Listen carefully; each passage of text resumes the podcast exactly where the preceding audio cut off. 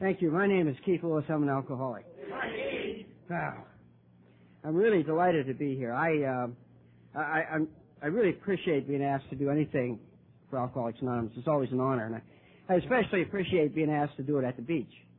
Um, that's a double honor. Uh, on a golf course, which compounds it. Uh, I just want to thank uh, Mary Kay and, and and Tom and for for inviting the committee for inviting Julia and I and and and, and I'd like to thank John and and um, Chris for being such good hosts and hostesses, and just everybody uh, involved with this for just this wonderful time. We we went to mass uh, this evening and we were talking on the way back about what a nice, relaxed, laid back event this is, and and, uh, and it's really one of the fine events I. I've been I've been doing this for 20 years, and, and this is really one of the fine fine events I've ever been privileged to to be invited to, and I, profoundly thank you from the bottom of my heart. And I, and I see so many friends, uh, Ted and Michael, and, and Uncle Mikey Way, and, and my friend Ross from up in Washington, and just so many friends that I have here. Wallace uh, back there in Sanford, who I've known since since I moved to North Carolina, and just so many people, and it's just really really special being here. I, I want to thank the speakers I've heard too. Uh, uh, I, I just uh, Brenda was just wonderful uh, Thursday night. If you missed her, I'd urge you to please please buy the tape. It's a powerful message. Um, and, and I hadn't seen you in four or five years, and, and it's just great to, to see you again. And and and, uh, and I, I hadn't heard Ruby, but I had, had the privilege to uh, to to share with her better half. It's our turn, and uh, and. Uh, and, and it's great to see you again. It's really great to, to meet you and, and uh, to hear Vince last night. It was just a, such a moving experience for me, and, and so funny too. It was really really hilarious, and, and looking forward to hearing Pat. And uh, and so I I'm full. I, I've I've got everything I need already, so I'm leaving. Thank you. Um, this is about me, after all. Um, I'm uh, I, I uh, I'm not from the South. I know it may grab some of you and surprise you, but but I'm really not. I uh, I'm a naturalized citizen. Uh, I, I married a woman from North Carolina. Um, I'd like you to meet my Al-Anon. Uh, Julia, would you stand up, please?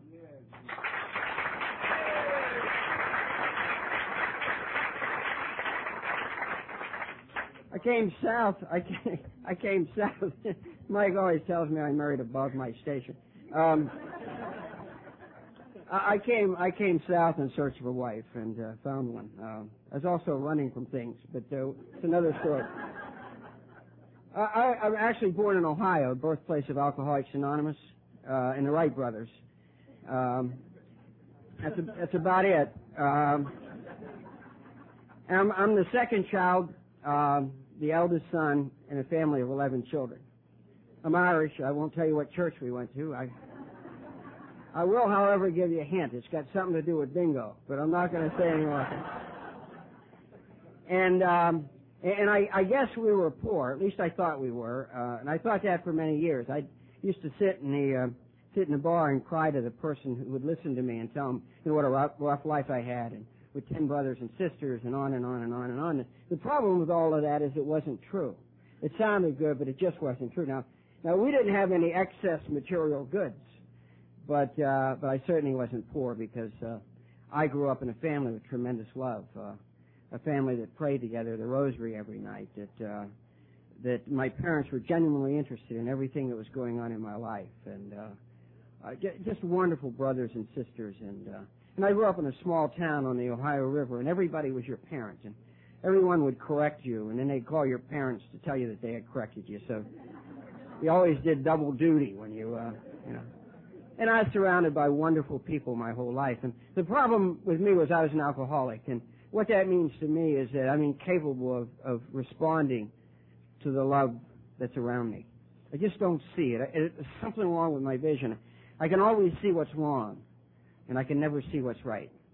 And, and somehow I couldn't experience any of that. And, and and from a very early age, I had a bad speech impediment, and uh, and from a very early age, I spent all of my time um, alone as much as possible. I, I was a guy who had something lived under his bed. I don't know if they had any of those in the South, but there was something down there, and and I could at night I'd press my little ear against a mattress, and I could hear it moving around, and uh, and I knew what it was down there for. It was waiting for me to dangle my little legs over the side of the bed. That was history, and and, and I knew that, and. Um, and I also knew I couldn't talk about it. I knew that uh, that there were certain things you can't talk about, and, there, and nobody ever told me that. I just intuitively knew that, and so so I was the only one who was aware of this thing under my bed, and uh, and uh, and I used to to lay there at night and think about it and worry about it. I worried about other things when I was a little kid. So I worried about getting married because I didn't like girls. Uh, I was uh, about four, and uh, and I, I just didn't like them. Uh, and and yet I knew I'd have to marry one of them one day, and uh, and I knew I'd have to get a job, probably in the mill, you know, where my dad worked, and or in the coal mine. And, and, and I watched people going in and out of the mill, and, and none of them were like me. They were all bigger. And, uh, and I thought I got to get a job to support this woman I don't want to marry. And, uh, and I just really labor over these things. And I couldn't talk, and, and I couldn't be understood. Only the people, only my parents could understand what I said, and they thought I was wonderful. And, and you know, my mother passed away recently, but I, you know how you think back over these times. And I remember I was in the first grade, and uh, the nuns, oh, I gave it away. the nun said, is there anyone here who would like to sing a song for us? And I put out my hand and my mother just shrunk, you know. And, and she said, what would you like to sing? And, and I said, I want to sing You're a Gand Old Fag. So, so I sang, You're a Gand Old Fag, you're a high-fiving fag. And, um, and my, my mother just wept from the beauty of it all, you know. you know, and she, and she told me that night, she said, son, I've never been more proud of you in my life. I was today when you sang and for all those people. And, uh, you know, and to her I was normal. And, uh, it scares the hell out of you, you know, but, uh, you know, I, and, and they try to teach me to talk and, and, uh, and so finally I went to the library and, um, and I asked the librarian who, who talked real good and, uh, and she said Winston Churchill. So I got those records. I don't remember, they used to have red records in the library. And I'd go home and play Winston Churchill and I'd try to talk like him. And was the only kid in the Ohio Valley with a British accent. And, uh,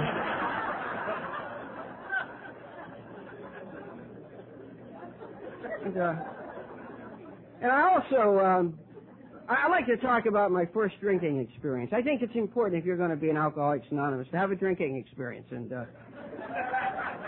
I question some of the people coming to my home group, but that's a different topic. Uh, but but my first drinking experience took place when I was five years old. I, I was at home. I didn't go out much when I was five, and uh, it was with my father and my brother Dum Denny. And uh, Dum Denny's a year younger than I am, and. Uh, and mom was out. She was either at the bingo or having a baby or something. And uh, and dad was watching us, and and uh, and and he gave us each a beer. I guess he thought it'd be sort of cute, you know. And and uh, and I drank it, and nothing happened. Uh, Denny, on the other hand, had a spiritual awakening. Uh, last time I saw Denny, he slid out of the chair and he was rolling around under the table, singing "Mary Had a Little Lamb" and other drinking songs, and. Uh, and, and my father panicked and he, he wrestled him to the ground and got his clothes off and took him up and put him in bed. And, and, and Denny was having a great time. He's singing and carrying on and laughing. And, and so he said to me, get ready for bed, son. And I said, okay, dad. He said, if you don't tell your mother about this, I'll, uh, I'll take you to the movies next weekend. I thought, well, that's a good deal. You know, when you're five, they don't negotiate much with you. And, and uh, so I, I went and got in bed. And Denny wasn't hearing it. I was watching him. He's singing and everything. I'll never forget this as long as I live. Old Denny stood up in his little crib and he urinated on the floor, you know. And I remember thinking, you know, there's a kid who's powerless over alcohol and whose life has become unmanageable. And, uh, and I'm, I, I, I'm, I'm sad to report that Denny just never made it. Uh, he just never developed beyond that. He, uh, it's a sad thing, really. He, he went on and did some strange things. I'll share some of the things he did. I'll tell his story. I'm tired of mine. Um, he did things like this. Denny went to, you ready? He went to one college. Yeah. He had one major. You know, he graduated in four years. Huh? He went to one graduate school. Graduated at the top of his class. He was offered like eight jobs, and he took one. And last year, he, he, he last year he retired. He's 53 years old. He retired as a vice president in a large international corporation. And the strangest thing of all is he married one woman. Now here's a guy who had the world in the palm of his hands when he was four years old, and he just let it slip through his fingers, you know. I had to work at this thing. I was 23 years old before I urinated on the bedroom floor for the first time.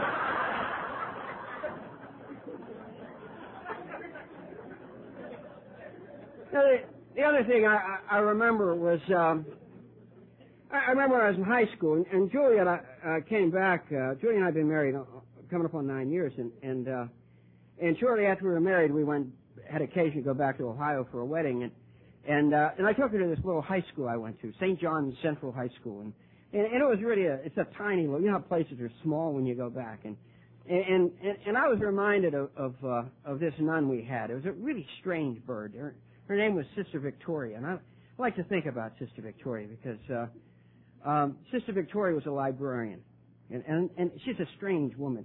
She'd say really off the wall things like, "Every boy is a prince, and every girl's a princess, because we have a father who's a king." Isn't that weird?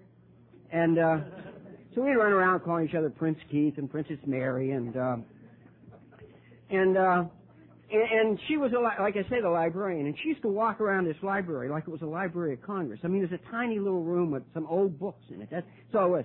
But to her, it was where God would have her be. She was in the midst of doing God's will, and to her, that was paradise. And and and she's just one of these enthusiastic people. And and when you served attention, uh, you used to serve it with Sister Victoria. And uh, I, I was, um, well, if we'd had any money, I think I'd have been diagnosed as an acting out adolescent we were poor, so I was just a punk. And, um, and, and so I spent a lot of time doing detention with Sister Victoria. And what they used to do is they used to have, they make us make rosary beads. They give you wire and beads and pliers, and you make these rosary beads. Those are things that Catholics pray on for you heretics.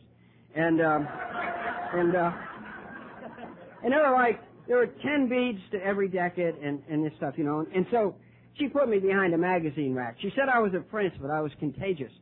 So, so I sat back there and I made rosary beads for four years, and uh, and mine were different. Um, I made them with 11 beads and, and all the decades, and uh, so you know, by the time they take these rosary beads and they'd ship them all over the world to missions. So by the time I graduated, there were hundreds of mutant rosary beads out there, and and uh, and and you know, you you can't let them not know what you're doing. And uh, when it came time to graduate, she hadn't caught on yet, so I went to inform her.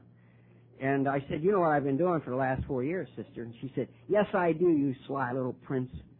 Said, you've been putting extra, you've been putting extra beads in all the decades of the rosary, and I know why you've been doing it.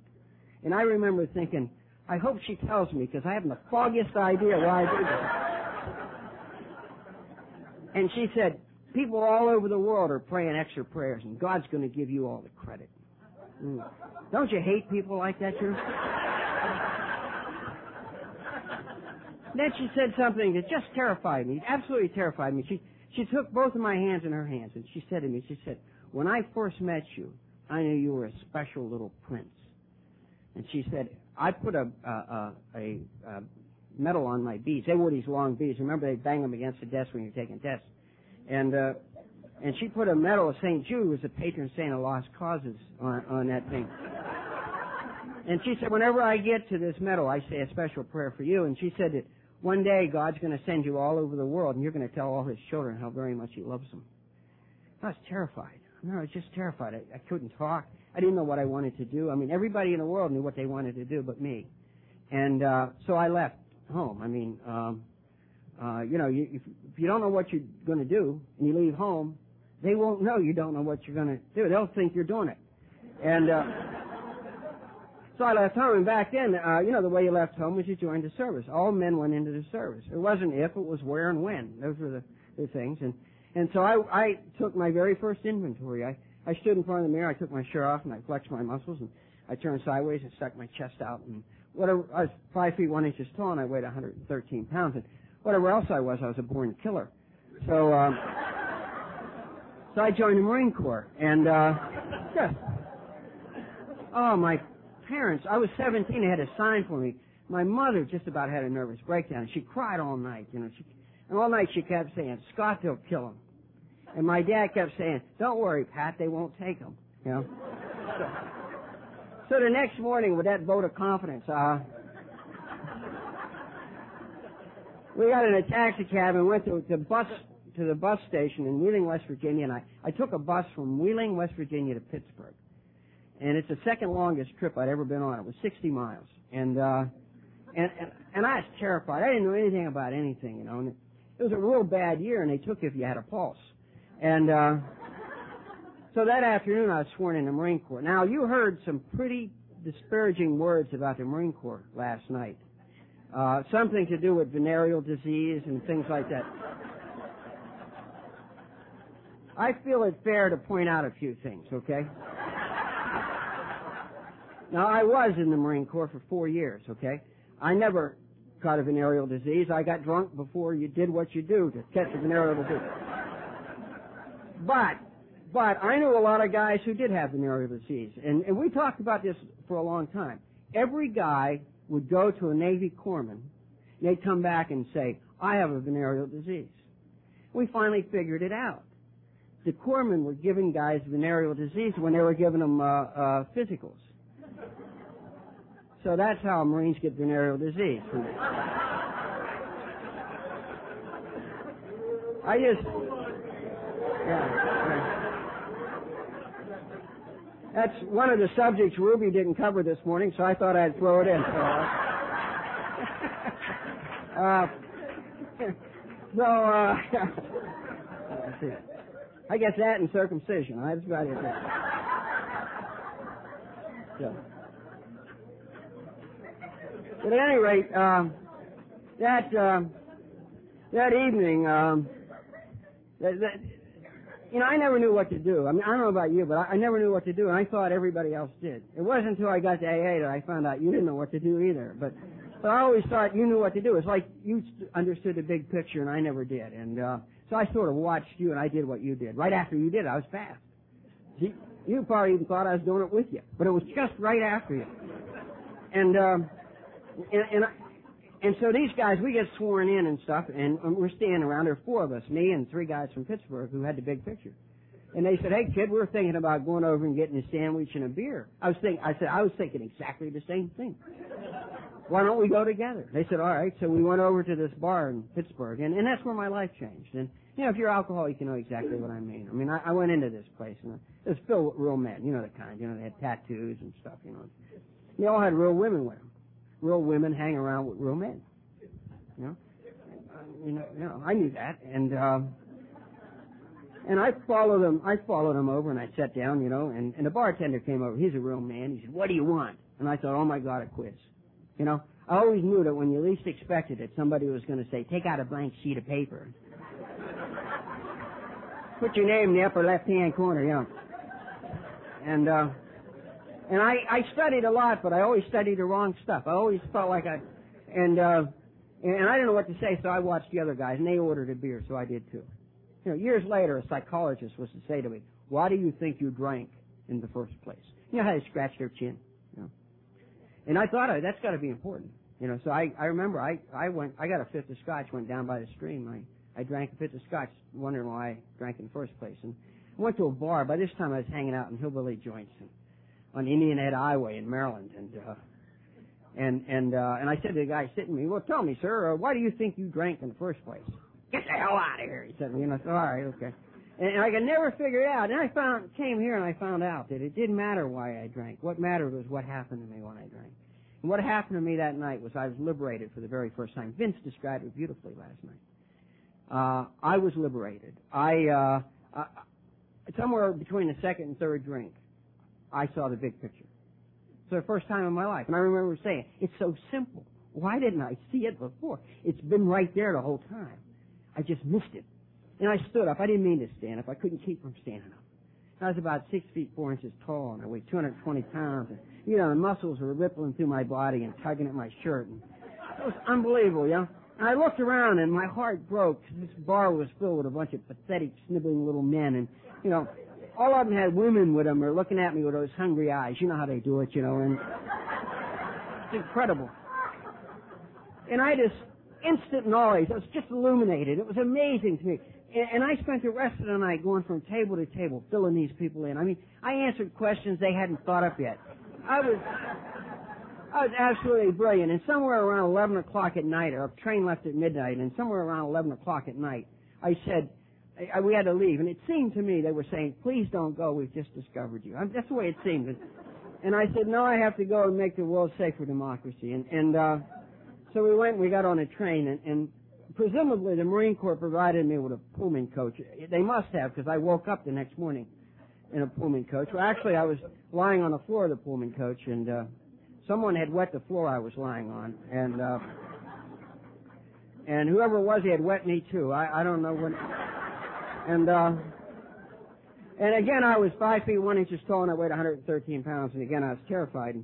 And I changed clothes, which was a good move, and. and uh, and I got off the train, and uh, the guys were waiting for me on the platform, and they said, "Hey, look, we're going to go over and have a few beers for breakfast. You want to join us?" And I said, "That's just exactly what I was thinking." And so I I went over there, and uh, and and that night, that night, I fell off a train in a little village right over here called Yemassee, and um, somebody moved a bottom step or something. I don't know exactly what happened, but but I fell across the next set of railroad tracks, and there was a very rude man there. They had sent to greet us and uh,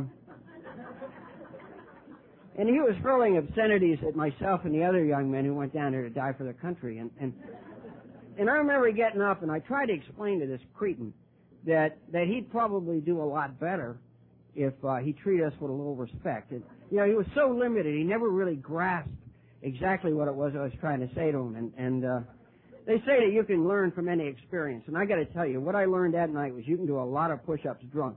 That's what I learned that night. You know. And you can do push-ups and throw up at the same time. I'll tell you that. And uh, and so that that the next morning I ate grits grits for the first time. I was telling some friends about it. I never saw grits before. I didn't know what the hell grits were. You know. So I did what any normal Yankee would do. I put uh, sugar and milk on them. And this this cretin looked at me and said, "You're going to go far, boy. You're going to go far." And uh, so, uh, so I was launched into the Marine Corps, and I, I must say that uh, that uh, it was. I loved the Marine Corps. I really did. And it sounds crazy, but I, I absolutely loved it. I, you know, there were fewer people in the barracks than there were in my house, and uh, and the drill instructors didn't couldn't even carry a nun's rosary beads. I mean, they were easy compared to the nuns, and and but most of all, for the very first time in my life, this sounds strange, but for the very first time in my life, I knew precisely what was expected of me. I never knew my job description until I joined the Marine Corps. They're very clear about what's expected of you, and they aren't a bit hesitant about sharing it with you. And and and I loved it. I loved everything about it. And I grew a few inches and gained a few pounds, and you know, I just and I graduated from Parris Island with Dress Blues Award and Outstanding Man's Award. I mean, I really took it. I was the only guy in that whole platoon that just loved it. And I was going to stay for a hundred years if they'd let me. The problem was that I had alcoholism. And, and let me tell you what having alcoholism means to me. It means that, that I'll fall in love with a way of life, tremendously enthusiastic about life. And every alcoholic I know is just tremendously enthusiastic about life.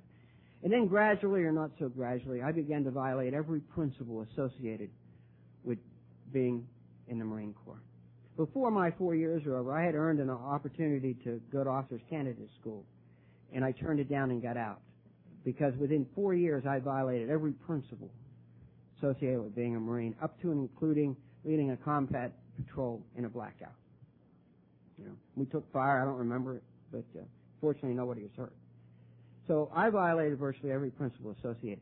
And what I'd do then is I'd leave that way of life, and then I'd blame them for what had happened to me. And that's my alcoholism. It lasted 12 years. Uh, in that 12 years, I did more damage than I think a human being ought to be allowed to do to the people close to me. Uh, I uh, joined many areas of life, including marriage. I violated every principle associated with being married. When, when uh, my first daughter, Kelly, was born. She had a good sense to be born in the daytime, so I was sober. But when my second daughter, Kimberly, was born, she was three months premature. And, uh, and I was passed out on the, the living room floor. And, uh, and my wife had thrown water on me to try to wake me up, and she couldn't. So she, in a panic, she got the neighbors. So when I, I came to, I was laying in my underwear, watching the test pattern, and the neighbors standing there looking at me, and I was just infuriated. And, uh, and, and I knew that, that if, if she'd had that baby on time, I'd have been all right. And, uh, you know, if she'd have waited till I was all right, she'd have carried that baby for two and a half years. And, um, but you know, the amazing thing was I worked at a great teaching hospital at the time and, and, and I got her in a car and we raced, I was drunk and we raced across Washington DC with the flashers going and all the drama that a drunk can generate. And I got her to the emergency room and, and I began to demand that they take care of my wife. I directed genetics units at this laboratories at this place. I began to demand that they take care of my wife. And I think of how mortified. She was terrified to begin with, having this baby almost three months early, and she's mortified having this drunken husband who was arrogant and and and everything. And and uh, and, and so the baby was born and weighed about two pounds or a little less than two pounds. And uh, and, and I went home and went to bed. And as soon as I went to bed, the phone rang, and it was her, and she was crying and said the baby has hyaline disease and they don't expect her to live. Would you please come back? I remember how angry I was. I felt put out. I didn't know how to handle these things. I, my father knew how to do these things. He knew how to be a father. I didn't know how to be a father. I didn't know how to be a husband. I didn't know any of these things. And I went back, and, and, a, a, a wonderful physician, a, a girl I'd gone to high school with, um, was a chief resident in a neonatal nursery, and and uh, uh, and it was a, a wonderful physician there who headed that service, and and three years or three days before Kimberly was born, they they bought an experimental machine. It was the first one on the East Coast. It's called a negative respirator. Very common now, but it was a, developed, I think, at UCLA, and, and was the very first one they had on the East Coast. And it had come in three days before Kimberly was born, and a day or so before she was born, they came in on their own time with an engineer and they put it together. And uh, and David, this doctor, said to me, my wife by this time was in a state of shock. She looked like a thousand yard stare. And and, and David said to me, um, would you mind, Keith, if we put her on this? He said, I don't think she'll live, and if she does live, I think she'll be retarded because of lack of oxygen. But do you mind if we put her on the machine? And they knew I wouldn't sue them because I worked there. And, uh, and I said, do whatever you feel you need to do. And, and then I found out what had happened to me, uh, how, how low I had sunk. I, our, our offices were, were across the hall from the neonatal nursery. And and I sat in there at night, and I didn't drink for a few days, and, and I sat in there at night, and, and, and I kept the door slightly ajar and sat in the dark, and I watched this little kid struggle for every light, every breath, and, and these little kids retract, what they call retract, and they actually lift off their little mattresses in these things, and, uh, and, and I was there, the, 72 hours is a critical time, and, and I was there watching when my, uh, when my wife went into this nursery and baptized our little baby because they didn't think she'd live through the night and I couldn't go to him. I couldn't go to him. And I hated myself. I sat there and loathed myself for what I'd become, the coward that I'd become. And and I went downstairs to to chapel and and and I, I got in front of the tabernacle and I hadn't been there in a while. I'd been there in a long time. My religion or my alcoholism cost me my religion too. And, and I got on my knees in front of the tabernacle. And when I was a little kid, this was a special place for me because I knew that even when I couldn't talk plain, God understood me. And I got in front of the tabernacle and I begged him to let this little girl live. And I said, I'll do anything if you'll let her live. Anything. If you'll let her live, I'll stop drinking. And I was drunk in less than 24 hours. I drank when I thought drinking would kill my little baby. And I could not drink. You know, it's, uh, it's a, a great philosopher and mathematician, Blaise Pascal, a Frenchman, who uh, probably the last good Frenchman, but uh, the Frenchman who um, who um, uh, said something that, that sort of fit me. He said, uh, "God created man in His own image, and unfortunately, man returned the favor." And I had created a God in my own image, and that was a God who would kill a little baby because her father was sick. And uh, God didn't kill this little baby, and and and she survived, and it, it's absolutely miraculous. And and she's uh, 28 years old, and uh, And she's not retarded. She's a grad. She's an honored graduate from Auburn University. I always, I always point out to her that you, I think you can be a graduate, uh, an honor graduate from Auburn and still be retarded. But uh, uh, she and her husband uh, claim not. Uh, he's a dentist. Now he doesn't work on my teeth, but he's a dentist, and uh, and they live in a little town in Alabama, Daphne, Alabama, and they're just great kids. And and uh, this Christmas, this Christmas, they presented uh, Julie and I with a little granddaughter, and uh, I'm glad that uh, God's not sick like me. Um, you know, you can't you can't live like that and and uh, and and survive. And and and my uh, my wife knew that uh, it wasn't safe for me to be around the kids. I, one day I needed a drink badly, and, and my wife wasn't there, and I left four month old kid in a crib to go because I needed a drink, and and on and on, and uh, and I I knew I was just hopeless. I, I knew there was if a guy can't stop drinking to save his child's life, how can he stop drinking?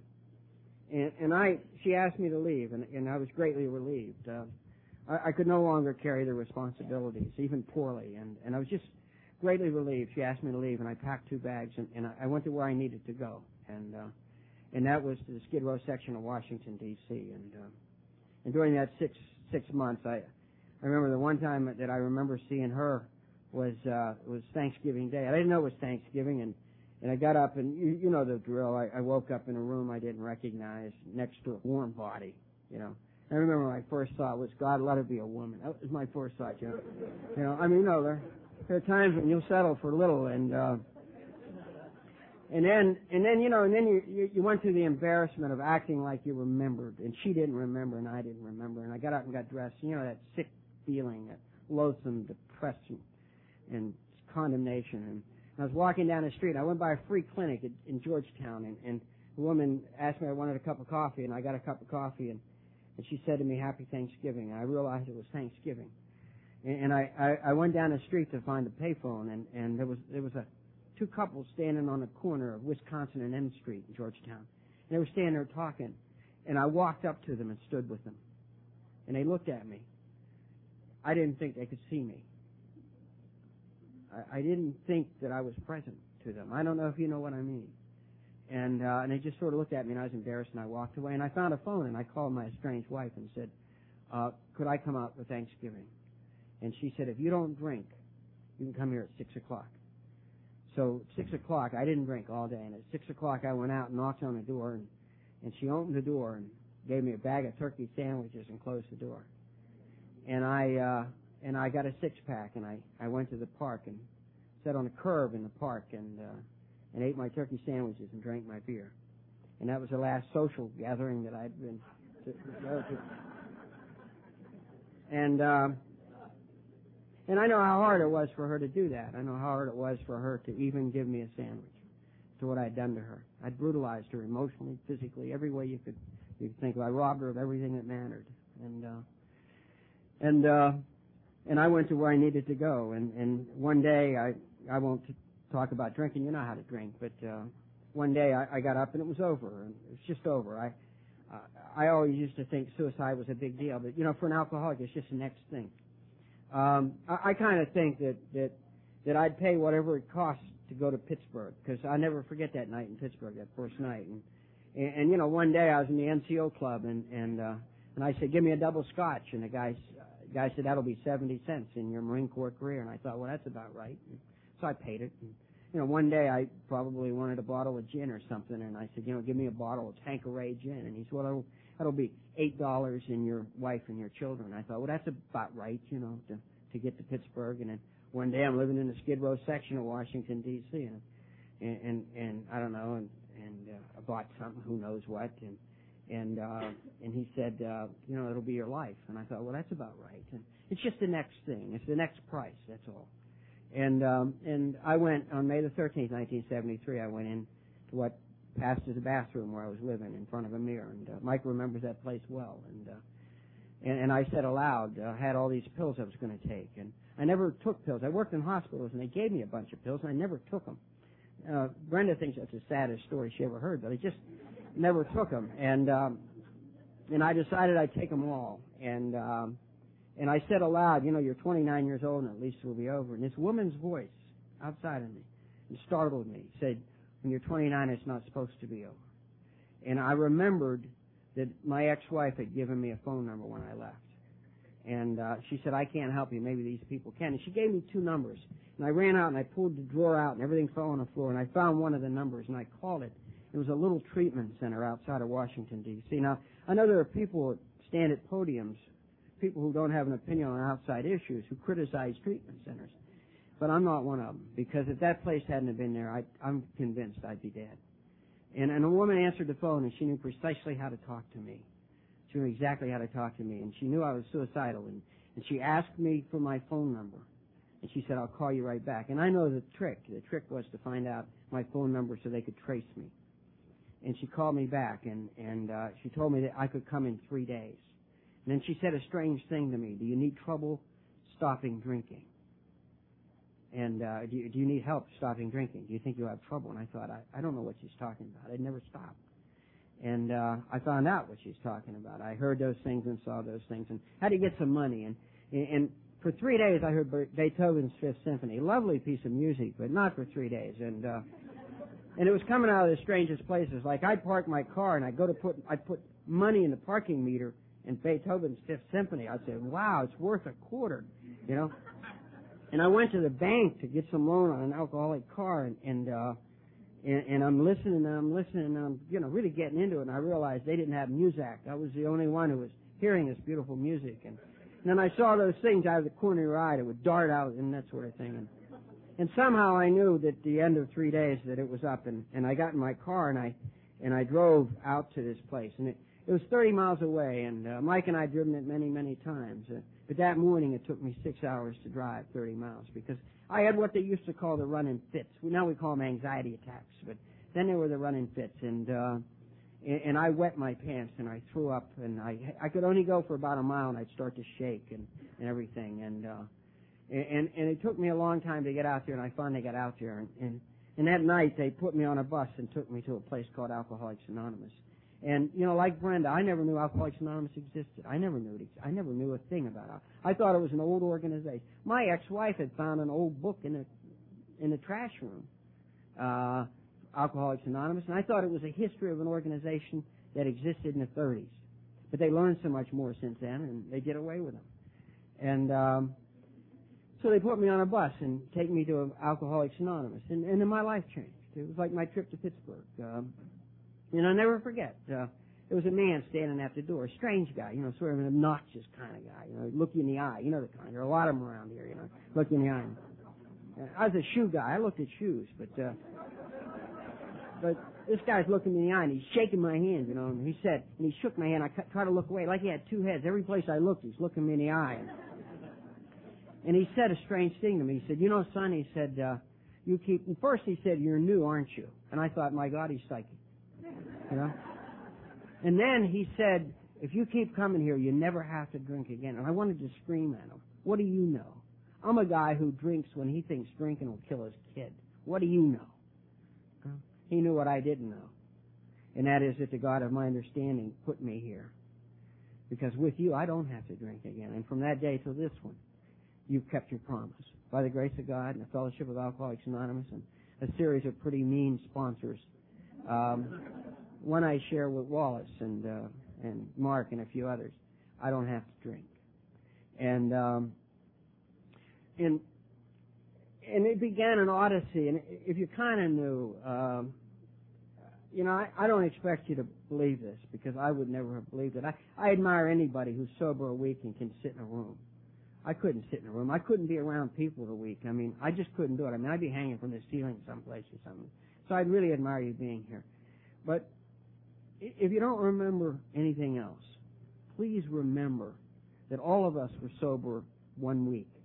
Wallace, who's sober 34 years, was sober one week once. And I was sober once. And all the people you see here are members of Alcoholics Anonymous, have been sober for one week. We wouldn't lie about something as precious as that. We couldn't lie if we weren't sober. I mean, we could lie, but nobody would believe us, you know. And we couldn't show up here and not fight and, and things like that. So So please believe that something that happens here is very, very special. Now, that, you, you don't catch it like like going to a corpsman and catching venereal disease. You don't do that. you, you you have to do what Ben said last night. You know, you have to you, you have to work these steps. You have to become part of this this thing. And if you don't want to be, that that's normal because because I was isolated. I, I was really isolated, and and people would ask silly questions like, "What do you like?" I had no idea what I liked. I, I knew what I thought I was supposed to like, but I had no idea of what I liked. And and and what I did was I I immersed myself in Alcoholics Anonymous, and and and I finally got a sponsor. I I like Vince was one of those people who waited to get a sponsor, and the old timers won't leave you alone. One guy kept saying to me, said, uh, "You got a sponsor yet?" And I said, "No, not yet." He said, "Why?" I said, "Well, frankly." I've been waiting to find someone I can relate to. Back in the early 70s, Vince to tell you, relating was important. And, uh, and he said, you want someone to relate to? Go to a bar. He said, if you want to, he said, what you need to do is find a man you want to be like if and when you grow up and ask him to be your sponsor. I thought, well, I wonder what I did to offend this man, you know. That's the way the old timers were. Uh, and I'll tell you, if you're new, let me, I, well, it is an honest program. Uh, let me caution you, stay away from the old timers, okay? I mean it, right? Stay away from guys like Mike and, and Vince and guys and Wallace, guys like that. Stay away from them. They're not nice people. They're really not. And they, I'm telling you the truth. And, and, uh, and, and they, they say things that just aren't true. They say stuff like, I go to AA because I need to. That's a lie. They don't need to go to AA. The only reason they go to AA is the only enjoyment they get out of life is watching people like you and me suffer. it's the truth. It's true. If you don't believe me, go up to Milt after the meeting and tell him a problem. You know what he'll do? He'll laugh. You know? He'll, the first thing he'll do is he'll laugh. Hey, you know? And if you really want to make your day, tell them a problem related to sex. They love problems related to sex. You know? And their answer is always the same thing, no sex. You know? They're not having sex anymore, and they don't want us to have it either.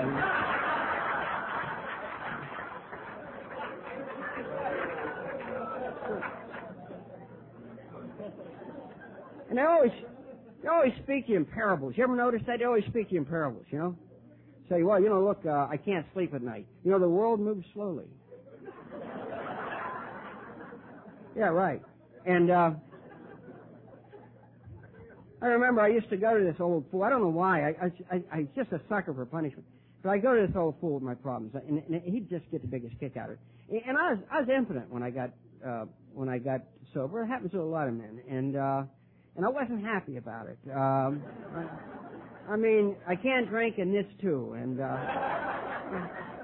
I went to this guy and I hemmed and hawed fun. He said, what's the problem? I said, I'm impotent. That's the problem. Oh, he loved it. He said, it happened to a lot of us. It'll get better. I said, when? I thought it was important, you know. And he said, what, do you got a full social calendar? Ah, you know.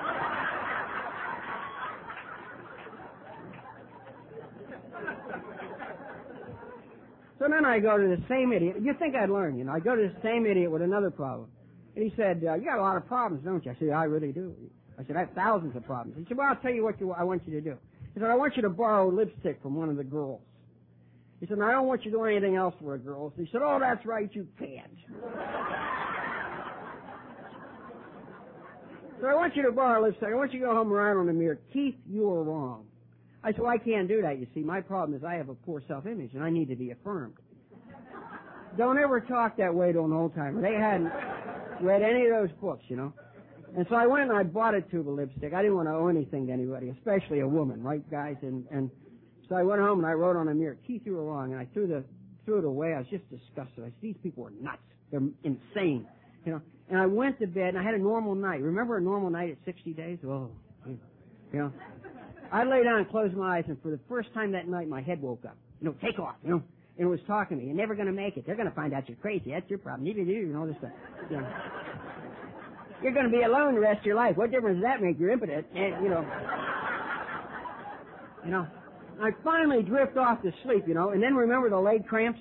Oh, I'd be jumping up and down beside the bed with leg cramps. And then 15 minutes before I had to get up, I go sound asleep, you know? And it would take three alarm clocks to wake me up. Everybody in the neighborhood got up when I got up, and uh, but my mind was still working, and it was saying, "You're going to go to work today, and they're going to find out you don't know how to do your job."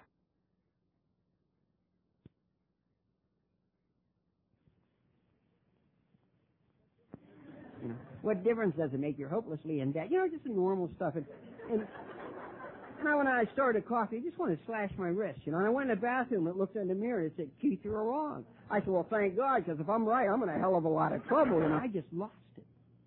And I began to scream on the phone, well, Mr. Fulbright Scholar, one of us is leaving here in a few minutes, and the other one's going to go back to a cell and get locked up. And, and Dan thought it was a little inappropriate, and he, he was trying to take the phone away from me, but I wasn't finished. And, uh,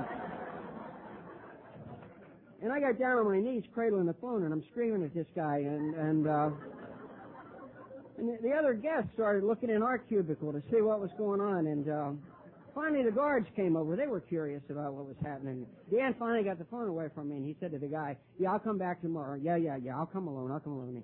He hung up the phone. And I just knew I was going to be drummed out of Alcoholics Anonymous. I knew it. And, and so we left and I'm waiting. I'm just waiting, you know and he's not saying anything. You know, it does make you crazy. And so finally I got over to the car and I said to him, that was pretty bad, wasn't it, Dan? You know what he said? He said, you know, Keith, he said, I'll be honest with you. He said, most guys wouldn't have done it that way. he said, but you'll discover that we all develop our own technique in Alcoholics Anonymous. I never heard another thing about it, you know. Never heard another thing about it early on, I figured out about sponsors. I, a sponsor's job is to find out the desire of your heart and then not let you do it. I, you know, that's you know that's what they're designed to do. And and uh, and and I was working. I I, had, I was working and I was working my way out of a deep hole at Georgetown University and. And, and and I was again in charge of experimental design and and and that sort of thing for the genetics bunch and and, and I and I was just sort of working my way back in, and, and they were just wonderful to me. They couldn't have been nicer to me. And, and uh, in a matter of fact, the chairman of the department was a member of our fellowship, and I didn't know it until I, I, I was gone from the university. He kept the anonymity very closely guarded, but but uh, but he, he was just wonderful. He, he arranged for me to do a scholar. He got me a scholarship. So, and I didn't know an A at the time. I was sober about a year, and he called me to his office. And of course, it was to fire me. You never go to a chairman's office unless you're going to get fired. And, and he told me what a wonderful job he was doing. And he said, "I'd love to give you a raise, Keith, but the wage and price freezes in." And uh, he said, "So what I want to do is give you this instead." It was a full tuition scholarship. I could have gone to medical school or anything. And the desire of my heart was to study philosophy, and I was at Georgetown University and so I took a degree in philosophy and theology and, and uh, had to work at the same time, but what the hell? I mean, you weren't drinking. You know, just working and going to school full time is a piece of cake if you're not drinking. And uh, all I do is go to seven meetings a week, and, and I mean, it was just it was easy. And um, compared to the life I've been living, and uh, and, and, and but I, I was sober about three months, and I got a letter from a man. His name was Jerome Lejeune. He died last year, and he's probably one of the greatest uh, cytologist who ever lived. It's just an extraordinary man. He wrote me and invited me to come to his laboratory at the University of Paris Medical School in France to study. And I knew that my sponsor wouldn't let me go because it's something I really wanted to do. So I was just going to turn it down. And I thought, nah, hell, give him a chance. So we went to lunch, you know. And after I paid, God, I didn't have the money, but I paid. And, and after lunch, I gave him this letter. And he read it, and his eyes filled up with tears. And he said, My God, this is wonderful. And I said, You mean I can go? And he said, You have to go. He said, This isn't about you. He said, The best you can do is crap your pants in a skid row dive and, you know, on Harvard Street. He said, he said, This is about Alcoholics Anonymous. He said, The difference between Keith then, three months ago, and Keith now is Alcoholics Anonymous. He said, This isn't for you. He said, This is so all of us in Alcoholics Anonymous can celebrate the miracle of recovery. And I said, I didn't think you'd let me go. He said, you have to go. And he said, and let me tell you something. I've never forgotten this. And if you're new, please hear this. He said, Keith, you can do anything in this world as a member of Alcoholics Anonymous if you prepare properly. And we began to prepare properly for me to go to France and study. And on New Year's Day, 1974, a plane settled through the clouds in Orly Airport. It's the first time I've ever been on a, a, a plane sober. And, uh, and we're settling through the clouds into Orly Airport. And I'm glad I was by myself in a corner seat because I couldn't keep from crying. And that day I walked the streets a free man. I'd been embarrassed before, but I couldn't leave the bar in the hotel I was staying in. I couldn't get past the bar. And I was there a couple months, and wouldn't you believe it? Just what a coincidence! My sponsor came through town, and uh, and we took a train ride down to to um, down to Chartres to see the beautiful cathedral, and uh, and he taught me a great lesson about fear. I have this tremendous fear of heights, and um, and and I thought that the way you dealt with fear was you were brave. You know, you kept it a secret, then you got brave, and that's how you you, you dealt with the fear of heights. And and, and he was telling me that we could go to the top of this cathedral on a catwalk and look down and see this magnificent thing. And, and right away my heart stopped. And I began to get brave. You know, when I was in the Marine Corps and I was afraid of heights, I didn't tell anybody. And I, I tried to go to jump school because I figured jump out of airplanes, you won't be afraid of heights. And, and I busted a kidney a few months before that, overcoming another fear. So, uh, um, they wouldn't let me go to jump school, so I went to mountain climbing school. So I spent a month in the Sierra Nevadas in the middle of winter, rappelling off the sides of cliffs, drunk. And the guy I'm rappelling with said, I'm not climbing with you anymore, you're drunk. And I said, I'm a hell of a lot better off drunk than I am terrified. And, uh, I said, we're both lucky. He said, I'm not lucky enough to climb with you anymore. And so, and what I discovered was that being brave isn't the solution to fear. I always thought it was. It isn't being brave. You know, I started to get brave, and then I stopped because I'd been a member of Alcoholics Anonymous for a little over six months now, and I knew there was a different way to do things. And I said to Dan, I said, Dan, I can't go up there because I'm afraid of heights. And he said, Oh, you got the old afraid of heights problem. I said, A lot of us have had that. I said, Really? He said, Oh, yeah, a lot of us had that. He said, You know, you don't have to go up there. He said, It doesn't matter. He said, Or, here's a novel concept. You can go part way. He said, Or, you can go until you're afraid, and then you can take my hand. And that's how we did it. I went until I was afraid, and I took his hand, and we went to the top. And in everything that I've done, as a member of Alcoholics Anonymous, I've done it because I've taken someone's hand and gone to the top. I could do nothing before I met you. Nothing. Except make big plans and talk big and make excuses for why it didn't work. And you know the thing, if you're new, the thing about Alcoholics Anonymous, you don't have a problem we can't we can't help you with, and you don't have a problem. You know, we may refer you to somebody who knows more about it, but you don't have a problem. It's going to shock us into to, to asking you to do anything but to keep coming back. And that's the truth. And I mean, I don't care what your problem is. There's nothing that's going to scare us off because we need you here. You know, I, I remember one time I had such thinking problems when I got sober. I mean, my brain just wouldn't work. I was driving to work one day, and this is a true story. I forgot where I worked. I was sober about two months, and I forgot where I worked. And I tried to remember, and the more I tried to remember, the crazier it got and everything, you know. And, and I had Dan's phone number. He made me carry it, a card. He taped a dime to a card. He made me carry it. And, and, and so I called him. And I didn't want him to think that I was as sick as I was, because I didn't think he wanted to sponsor a guy with problems, you know. So, so he answered the phone, and, and, and I said, good morning, Dan. He said, Keith, is that you? And I said, yeah. He said, uh, what's the problem? I said, no problem, Dan. I was wondering how you're doing. And he said, I'm fine, Keith. He said, what's all that noise? That's why I'm calling you from a phone booth. He said, tell me, buddy, did your car break down? I said, no, car's fine. I was just wondering how you're doing. And he said, Keith, what's the problem? And I said, well, it's, it's not a real big problem, Dan. It's, I just can't seem to remember where I work. And, uh, he said to me, he said, oh, you got the old can't remember where I work problem, huh? I said, a lot of us have had that. I, you know.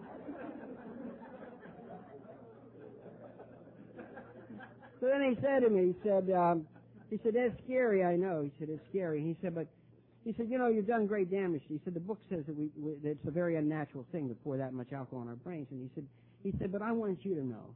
He said, you're going to be okay. And he said, you know, your brain's going to readjust and you'll be okay. And he said, one day you'll laugh at this, Steve. I said, you sure? He said, I'm positive.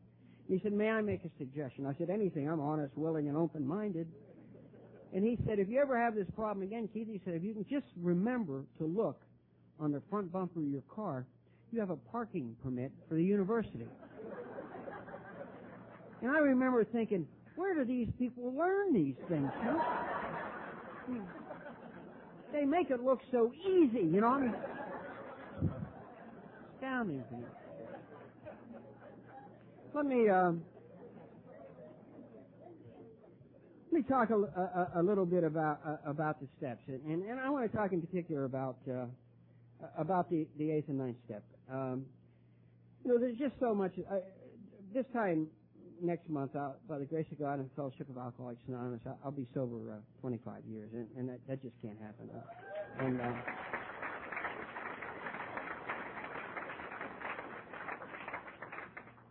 and I never planned to stay here 25 years. I mean, I really didn't because I didn't know what was here. If I'd have known that this was a treasure trove of, of, of great wealth that it is, I, I would have made plans to stay here. But they weren't my plans to stay here. What I did was I fell in love with who and what you are and I just aspire to be like you. That's all. And, and and one of the things that you do to be free is to do the steps and and and, and you know, and I, I I had some people on my eight step list. And I want to talk just for a couple minutes about this, if I could, please. Uh, one of the people on my step list was Dumb Denny, and um, and uh, some years ago I took a I drove. He was then living in Jersey, now lives in Northern California, but I drove from Washington up to New Jersey to have a talk with with Dumb Denny, and uh, and we began to talk, and his wife Jan knew that this was a different kind of talk, and she excused herself and went to bed. And, and I, I was able to tell him how how sorry I was for the way I had criticized him, and and I said any time that I found any flaw in you at all, I said I broadcast it to the family. I said I I detracted from you, and I said uh, I said you, you you look so good, you know, you did everything once, and uh, you know, and you're such a successful guy and everything. And I I always felt you know, I always envied you and, and I always felt so inadequate around you. And I said, what I've done the last six months is just the opposite. I told him all the good things that are true about you and, and I stand ready to do anything else I can do to prepare the friendship that we once had. I played second base and Denny played shortstop and we were a wonderful com- double play combination. We were wonderful brothers and, uh, and, and he just started to laugh. He said, you know, if, if you owe me an amends, then I owe you an amends. And he said, all my life I've envied you.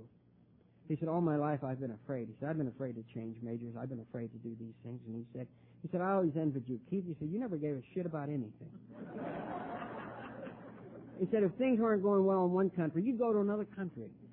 And he said, you went to Skid Row and you came back. He said, you lost your wife and your children and you came back. He said, he said, the strength and the fortitude and the character that you portrayed to me, he says, is beyond anything I've ever experienced. And I discovered that we weren't good and bad, we're just different. And now we're best friends. And we play golf together. As a matter of fact, last year we won this golden putter uh, uh, championship out of this club, and old guys never win that. I mean, young guys from Stanford win that, and uh, and we won it. I mean, we just whooped up on those young guys, you know, and uh, and, uh, and and it was like the old days when we won championships together and things like that. It was incredible, and and then and, and you know I grew up in this church, and, and, and this church was so very, very important to me. And when I came to Alcoholics Anonymous, I was one of those people who was religiously anti-religious. You know the kind. And uh, waiting for somebody to offend me, and uh, by talking about God, and um, and and my sponsor pointed out to me that I had a pretty negative attitude about organized religion. And I used to think, I used to say, I don't like organized religion. The truth was, I wasn't the Pope. If I'd have been a pope, I'd have loved organized religion, you know. And um, so I put religion on my my step list, and I went down to a, a, a little retreat center uh, where Mike and I would go quarterly for retreats, and and, and I, I went looking for this young theologian who would understand the significance of this incredibly humble act I was about to perform, and uh, and, and I couldn't find him. And what I found instead was an old old priest who was sitting in his rocking chair, rocking back and forth in his room, and he was reading his breviary. And I knocked on his door and said, Father, can I talk to you for a minute? His name was Jim. And, and he said, come in, come in. And I sat down in a rocking chair across from him. And I talked to him about, about Alcoholics Anonymous. I, I talked to him about, about the kids that, that uh, I had lost and, and, and everything. And I talked to him about where I'd gone. And, but most of all, I talked to him about how, how I had ridiculed people like him because I was afraid of them and how I blasphemed the church and, and blasphemed God and everything. And, uh, I got about halfway through, and the guy put his book down, and he he got up and he pulled me up and he began to pat me, and he began to cry. And he said, "Son," he said, "please stop." He said, "I was just asking." He said, "I have a disease that's going to allow me to go home soon." And he said, "I was just asking God, as I understand Him, where I missed it." And he said, "He sent you." He said, "Too often I stayed with the 99 who agreed with me, and I didn't have I didn't go after the one that was lost." He said, I'm sorry you had to be out there all alone. And what I know about the eighth and ninth step is it isn't about me. I'm very concerned about some of the things I see in Alcoholics Anonymous. I'm not going to give a lecture, believe me. But one of the things I'm concerned about is people think it's about coming here to get better for me, and it's not. It's about coming here to, to become spiritually fit so I can carry the message of Alcoholics Anonymous. And I carried the message to a holy man who spent 50 years as a priest doing the right thing. And God would pick a dirtball like me, carry the message to a holy man. Amazes. And then I was free to be in that church or not be in that church as I chose to be. Prior to that day, I wasn't free to do that. I made amends to God. I put on a three-piece suit. I went to little chapel and I sat down and I just told God the truth. Just told him the truth. And I left there knowing I was loved beyond belief. See, I'm the prince of a king. I went to my father. My father was one of those guys who never told me he loved me. That's what was wrong with me. Mother had a square nipple, and father never told me he loved me. and uh,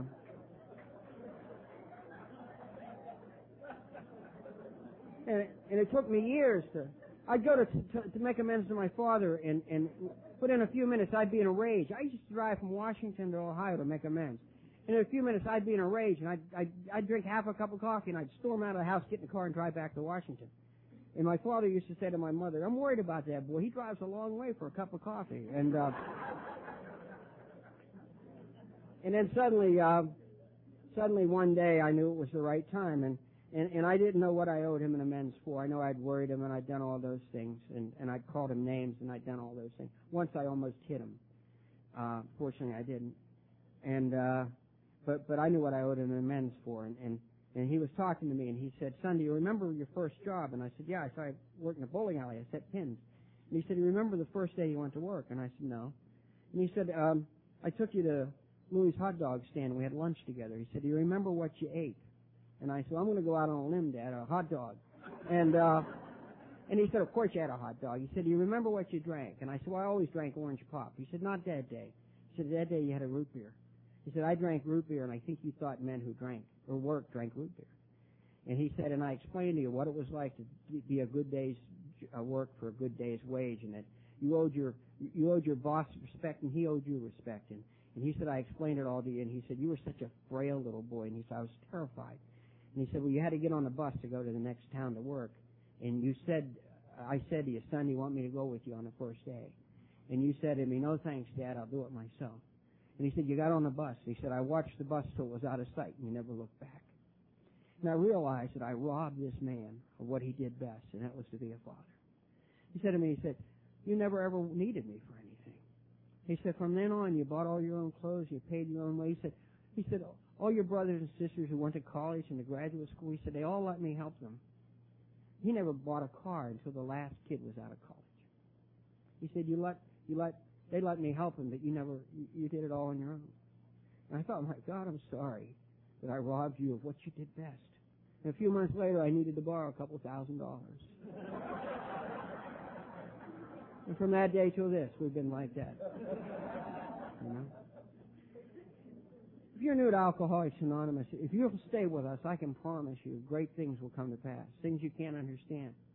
And my mother, who uh, who was such a wonderful woman, and, and like I say, she passed away, and, and she died what some people would call a horrible death because she suffered greatly for six months. She didn't see it as a horrible death.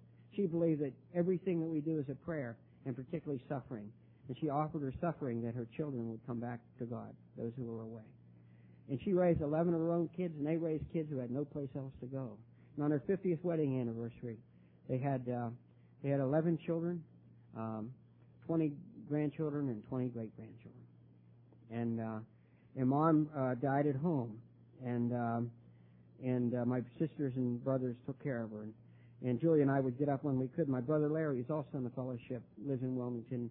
He and I went up one night, and we were with her. And she loved the rosary, and, and at night, when everybody was asleep, I'd come down and pray the rosary aloud, and from time to time she would wake up and smile and, and then drift back. And, uh, and they put the picture of all the kids and everything on the wall, and, and she would look at that and smile. And, and, uh, and she was pretty lucid one night, and, uh, my niece who was in the fellowship ran in and she was all excited because her sponsor was going to be speaking and she said, come and hear Barbara speak. And I said, I said, well, I thought I'd stay with mom. And my mother said, no, no, no, son. No, no, no. She said, you go to that meeting. That's where you're supposed to be. She said, those were the people who brought you back to us. She loved Alcoholics Anonymous. And, and when I made amends to her, I asked her what I could do for her. She said, only one thing. Would you give me one of those coins that they give you? And so every year on May the 13th, I'd send her a token. And when she listed the things that she wanted in her coffin when she died, the thing on the top of the list was my 23 year chip. Because you brought me back to her. My brother Terry, who died of alcoholism. Sounds horrible, but it isn't horrible. I saw a guy walking the streets today, and, and I said to Julie, my God, it's Terry. The guy was a dead ringer for my brother who was on the streets, like I was on the streets, and he lived in the basement of places, like I lived in the basement of places.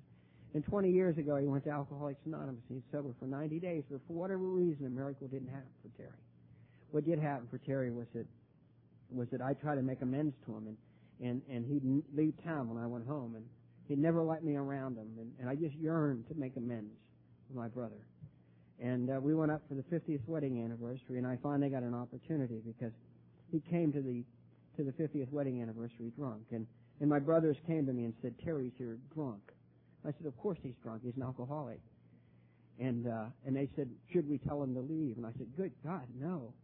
And I imagine Terry sitting down the street. Remember how it was? One more drink and then I'll go. One more drink and then I'll go. I said, he must love them a lot to come here like that. And I not only made amends to him, but I freed my brothers and sisters to love him just the way he was.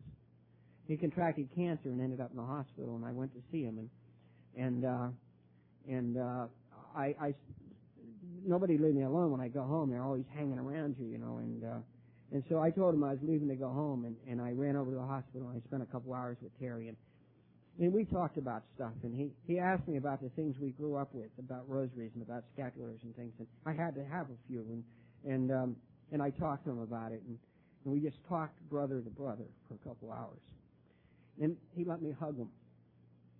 You know, when I study theology, there's a concept for those of you who think it's over, you've wasted time. There's a concept in theology, and, and it has to do with time. And there are two kinds of time. There's there's chronos, chronological time, which is linear. And there's kairos, which is God's time. And God's time is always now. And that's why in the program they teach us to live in the now. Know? And, and I got to hug my brother Terry. He was frail. He was pretty sick by then and, and pretty wasted away by cancer. But I got to hug him. You know how it is when you're an alcoholic. You can't hug much. And I only hugged him for a few seconds, but I hugged him forever in God's time. And, and when I left, we were all right. And my family got to take him home, and they got to nurse him and take care of him. They got to watch him come back into the church that meant so very much to them. They got to watch him die with dignity. Incredible stuff. Great things will come to pass. Great things if you join us in this way of life. There's a power that happens in Alcoholics Anonymous that I believe happens no place else. Don't get me wrong. I don't make a religion out of Alcoholics Anonymous.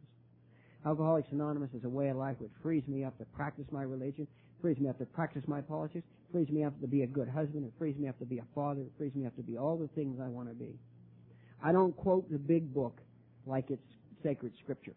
I just don't do it. I got there's a guy who, who's always bugged. He says, "Don't you believe it's God inspired?" I say, "I think God had a lot to do with writing that book. A, a drunk couldn't have written it." Um, but he said, "I think it's the inspired word of God." And uh, he said, "I think they ought to put numbers on it and chapters and things. And I said, well, what would it be? I said, would the would the pictures, would the would the personal stories be inspired? Yes. I said, well, you know, after the first edition, they threw some of those stories out. I said, that's heresy. And uh, and he said, well, only the first 164 pages are inspired. I said, well, how about those ones with the I, I, I, I, I, V, V, the ones that Mike talked about? And I said, are they inspired? You know, the guy goes nuts. So I, I think then we got to be careful about that. I think what Alcoholics Anonymous about is a message. It's a way of life that that that we transmit one to another. And I want to close with this. And, and I talked too long, and I apologize. I'm just so excited about being here. But but you know, one of the things I like to do is we have a teaching hospital, and if you have a teaching hospital, go and talk to the interns, the young doctors who come, And, and, and I put on a coat and tie and I went over and talked to them about Alcoholics Anonymous. And I said, do you ever get a, a patient who wants to talk to someone in Alcoholics Anonymous? I'll come anytime. I got a call from somebody and this little uh, little doctor, and, she said it's probably a waste of time. There's a man who who won't talk to anybody, but I asked him if he had talked to a member of Alcoholics Anonymous, and he nodded his head. She said, "So if you're not too busy," I said, "I'll be right there." And I put on a tie, and I and I went over to our hospital, and and and this nice little doctor, cute little girl, and she had her, you know, the the obligatory stethoscope around her neck, so you know she was a doctor, and uh, and not a high school student, and uh, and uh, and so she took me to this guy's room and she said, would you like to see his chart? And I said, no, I, I don't think I need his chart. I said, uh, I want to show him my chart.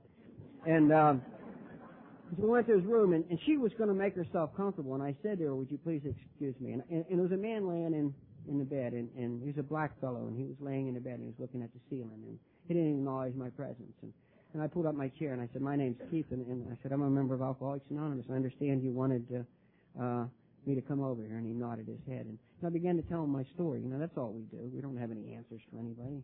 I began to tell him my story, and I, and I told him that I, I almost died on Harvard Street in Washington, D.C., and his head jerked, and he looked at me and he said, when was that? I said, 1973. So I was living on Columbia Road, Washington, D.C. in 1973. I said, Ontario Liquor. You used to go to Ontario Liquor Store. He said, yeah. And I said, remember the barrel where they had three fifths for ten dollars, the good stuff? He said, yeah, yeah. And and I told him, I said, you know what I used to do? I said, I used to put on a sport coat and an ascot so nobody would think I was a bum. He said, I put on a tie. And, um, and I remember I went in there one time, I was telling him, and, and I was holding up the bottles, you know, three fifths for ten dollars, and I said to the guy behind the counter, tell me, sir, is this a pretty good vodka? And he said, what the hell do you care? We'll get you where you need to go, you know. And, and he said, that was a nasty guy. I said, yeah, he really was. And we started talking, and pretty soon, and this little intern's wandering around back and forth and peeking in the crack of the door, you know. And this guy's sitting on the side of the bed and we're talking as only alcoholics can talk to one another. And we're great friends. I mean, we're lifelong friends. We've known each other. We've known the degradation and the fear and, we've known each other forever. Our whole lives we've known one another. And we talked and, and he made me promise to come back and, and I said, I'll be back tomorrow and I'll bring another guy and on and on. And, and I left and this girl had gathered all the other interns together and they were so excited. And she said to me, that's the most wonderful thing I've ever seen. She said, that was magic. She said, would you do a workshop for us? and I said, would you be willing to do some homework? And she said, oh, of course. I said, you got to drink real bad for at least 10 years. I was able to say to her, this isn't about learning. I said, this isn't it. I said, you go on and be a great doctor. I said, because wherever you go, all you got to do is get the name of a couple alcoholics, a man and a woman, are active members in Alcoholics Anonymous in your town, and let them come and do this. We need great physicians. You go be a great physician, and let us have the alcoholics. I said, God doesn't hasn't given me many talents, but He's given me the ability to speak to another alcoholic. And that's what you're going to have if you're new and you'll stay here. You'll have the ability to change the life of another human being. And once you watch it happen, you'll never go anyplace else. There's no action like this action. Again, I want to thank you so very much for your kind attention to to my stammering words. And, and, and again, I want to thank the committee and everybody associated here. God bless you, and I love you very much.